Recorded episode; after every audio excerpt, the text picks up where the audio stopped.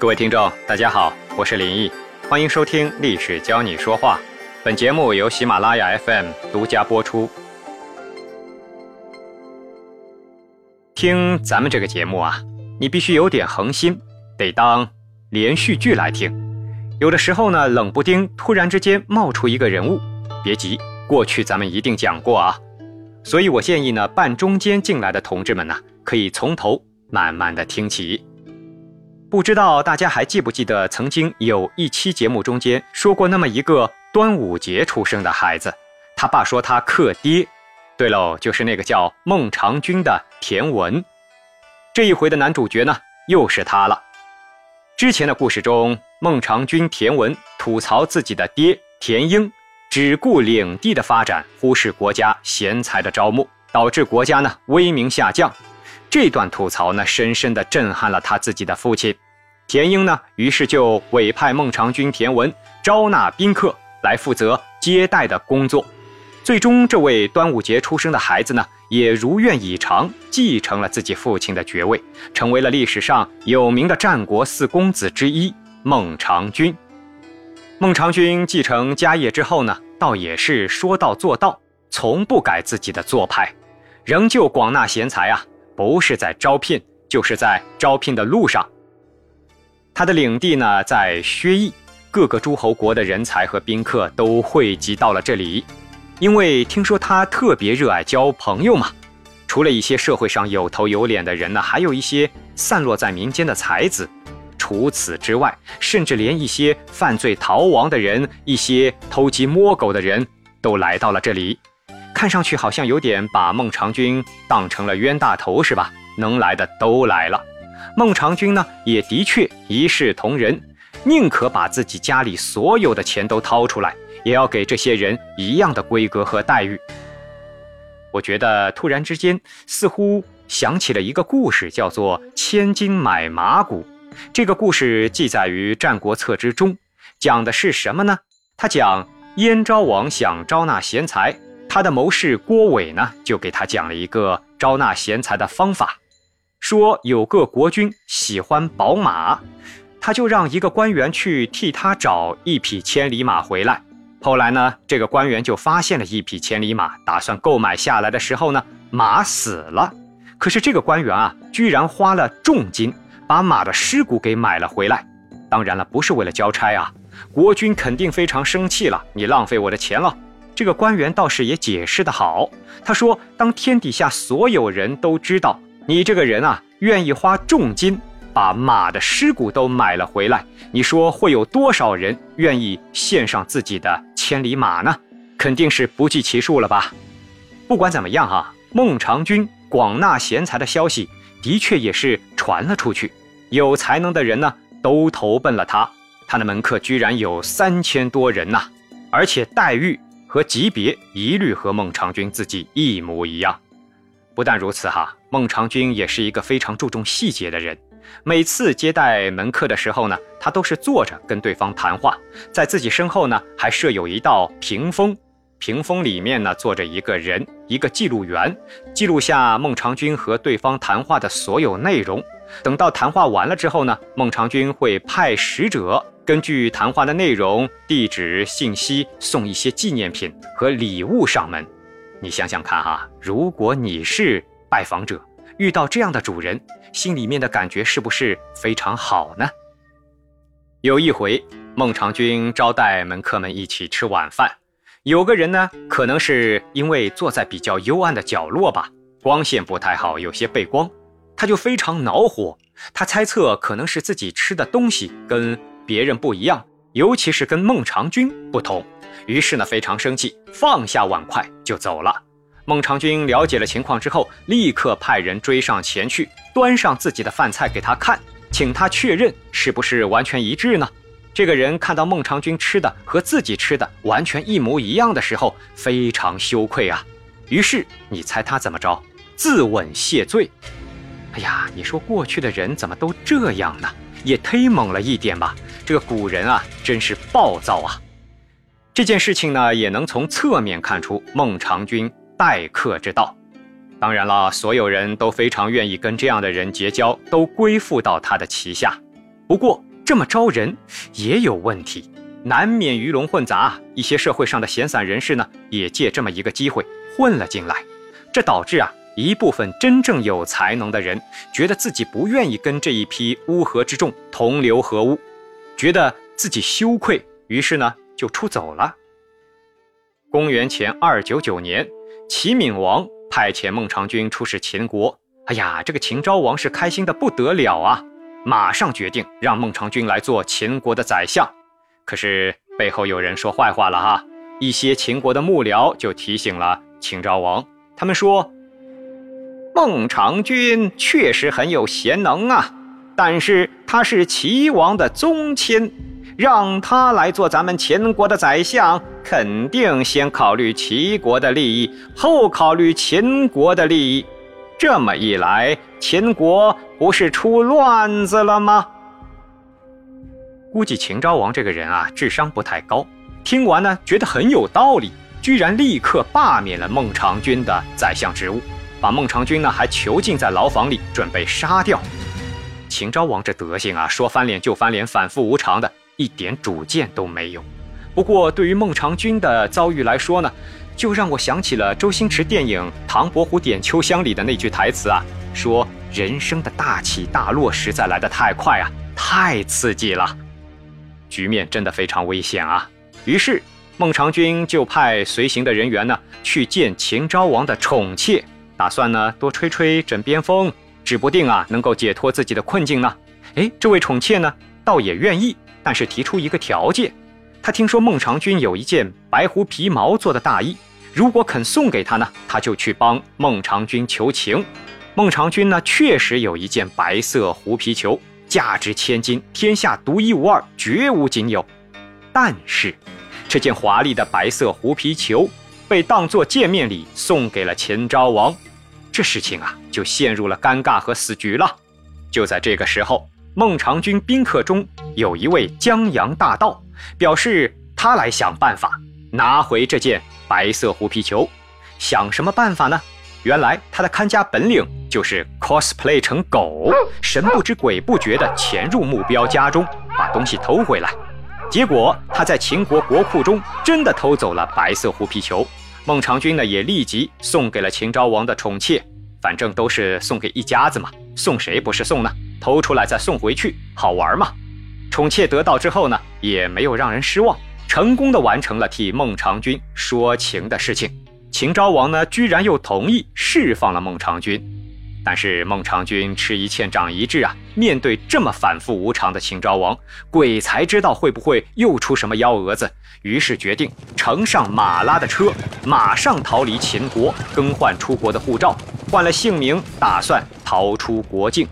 事实上被他猜对了。秦昭王想了一会儿，果然后悔啊。立刻派人去追这个秦昭王啊！我想用一句抒情哈，叫遇到这样的反反复复，像极了爱情。拼命逃窜的孟尝君呢，在半夜时分到达了秦国边境函谷关，但是函谷关的守卫表示，按照秦国的法律啊，进出函谷关呢需要等到鸡鸣时分才能够通行，也就是说目前没门不能走，封路。孟尝君呢，当然心急如焚了。虽然说自己逃了出来哈，可是算算时间，等到天亮，追兵一定来了。这事情啊，凶多吉少，怎么整啊？于是，随行的门客中呢，又有一个人擅长口技，见四下无人，就学起了鸡叫。这下倒好，周围的公鸡呢，跟着他一起开始打鸣了。那不就到了鸡鸣时分了吗？孟尝君一行人等出示证件，出了函谷关，离开了秦国。后来追来的追兵呢，一看孟尝君果然已经逃走了，只能回去向秦昭王复命去了。说到这儿啊，今天这篇史料，聪明的你一听，似乎又发现了一个成语，叫做“鸡鸣狗盗”，对吧？我总觉得孟尝君像是带了一个马戏团出使秦国的，因为这个经历啊，孟尝君的门客中再也没人敢质疑他，什么人都招进公司的做法了。相反，很多人还非常佩服他的行为。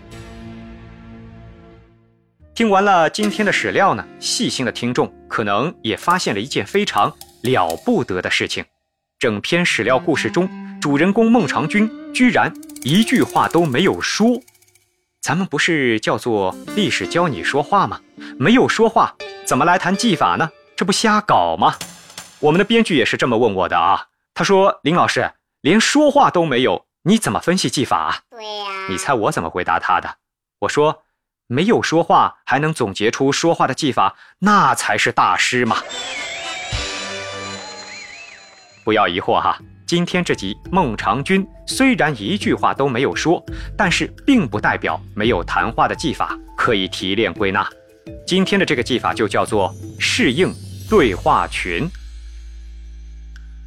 说到对话群这三个字呢，现在很少有人这么用了，大家更加熟悉的应该是微信群。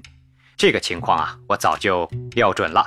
既然这样，我就拿微信群来给你举例吧，让你更容易接受一些。在你使用微信群的过程中，你有没有发现这么一种现象啊？就是微信群里每个人说话的方式都不太一样。如果大家彼此之间呢，你好我好大家好，互相迁就一下，一团和气也就算了。但是如果碰上那么一两个情商较低一些的朋友，很多时候可能他就成为了话题的终结者。对于这样的人，我们往往会调侃他说：“情商助你结束话题。”一个小小的微信群就会出现各种说话方式的人，那么现实生活中的对话群呢，也是这样的。你会碰到形形色色的人，他们都有自己的说话方式，有些让你特别适应，有些呢让你左右不适。今天的这个技法适应对话群，它并不完全算作一种说话过程中的技法，但它却是说话前需要做好的准备工作，而且是一个长期的准备工作。就像以前我们讲过的充实素材库的技法一样，现实对话告诉我们，你本事再大，也有自己的圈子吧。一旦脱离了你现在的圈子，进入另外一个陌生的圈子，完全不同的说话方式，可能导致你从一个能说会道的人，一下子变成一个特别坚持的人，因为你不适应啊。这个技法就是用来给你做好这方面准备的。他教会了我们不要挑选自己的对话群，应该敞开了胸怀，主动面对不同的对话群。落差越大，越能让你得到真正的对话实战练习。我们来看看孟尝君填文的做法。先提示大家一点，我并不觉得孟尝君是领悟了我今天讲解给大家听的知识点才这么做的。甚至有人评论历史上的孟尝君呢，好大喜功。任人自喜，说他是鸡鸣狗盗之主。我不想在这一点上多做什么纠结，我只想从历史记载中呢找到那么一点儿能给我们学习的东西。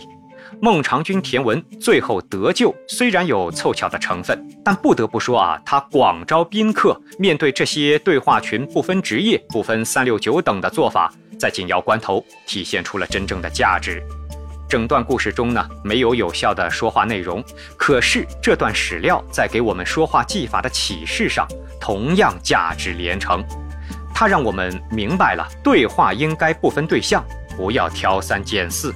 你可以有自己的喜好，我不反对，但只有适应更多的对话群体，才能让你的说话应变能力更强。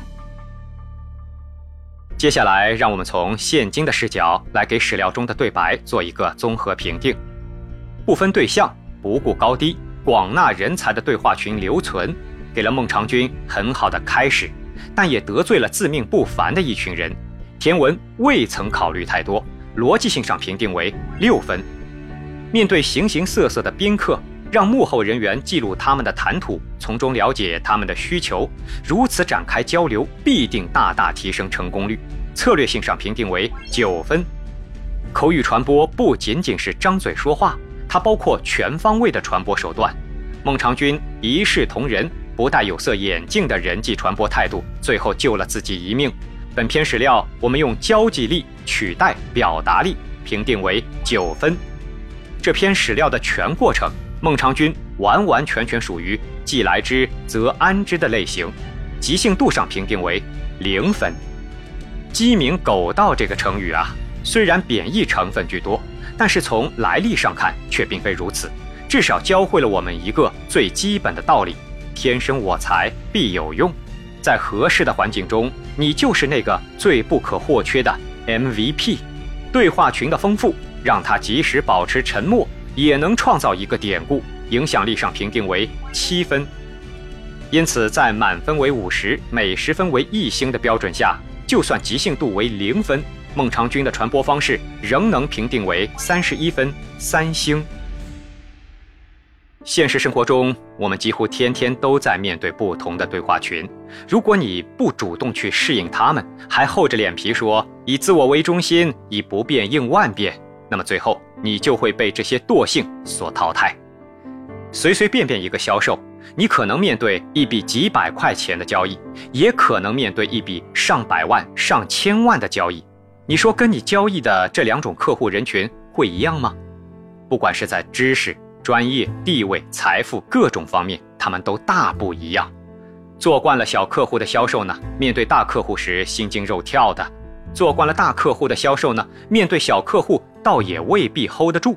真正能驰骋在两者之间的，才是适应能力最强的那种。这种能力啊，需要平时实战前主动的积累。一个月前呢，我在做法商演说魔方课程的讲课时，遇到了一位口才非常不错的学员。从我对他的判断来看，哈，就知道他有自己演说的平台，台风恰当，情绪饱满，娓娓道来，不紧不慢。但他也有自己明显的问题。这样吧。我先来模仿一段他的演说。我在教师的工作岗位上工作了十几个年头，可以很自豪地说，我热爱教师这个职业。我把全部的爱都给了学生。当一年前我递交辞职报告时，所有的领导和同事都非常吃惊，他们想不明白我怎么会选择辞职这条路的。今天。当我来到新的工作岗位后，我相信自己同样会努力，把所有的热情奉献给这份新的事业。你听出来他的用语习惯了吗？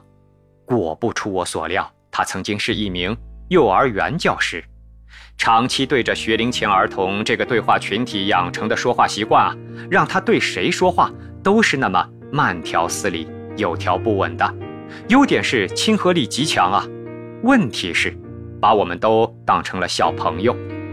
最后呢，我能给他的建议只有一条，我说：“你是一位较为成熟的语言工作者了，接下去你面对的工作群体啊发生了巨大的变化。为了你的这份新的工作，最需要首先做好的呢，就是主动调整自己的说话方式，适应崭新的。”对话群。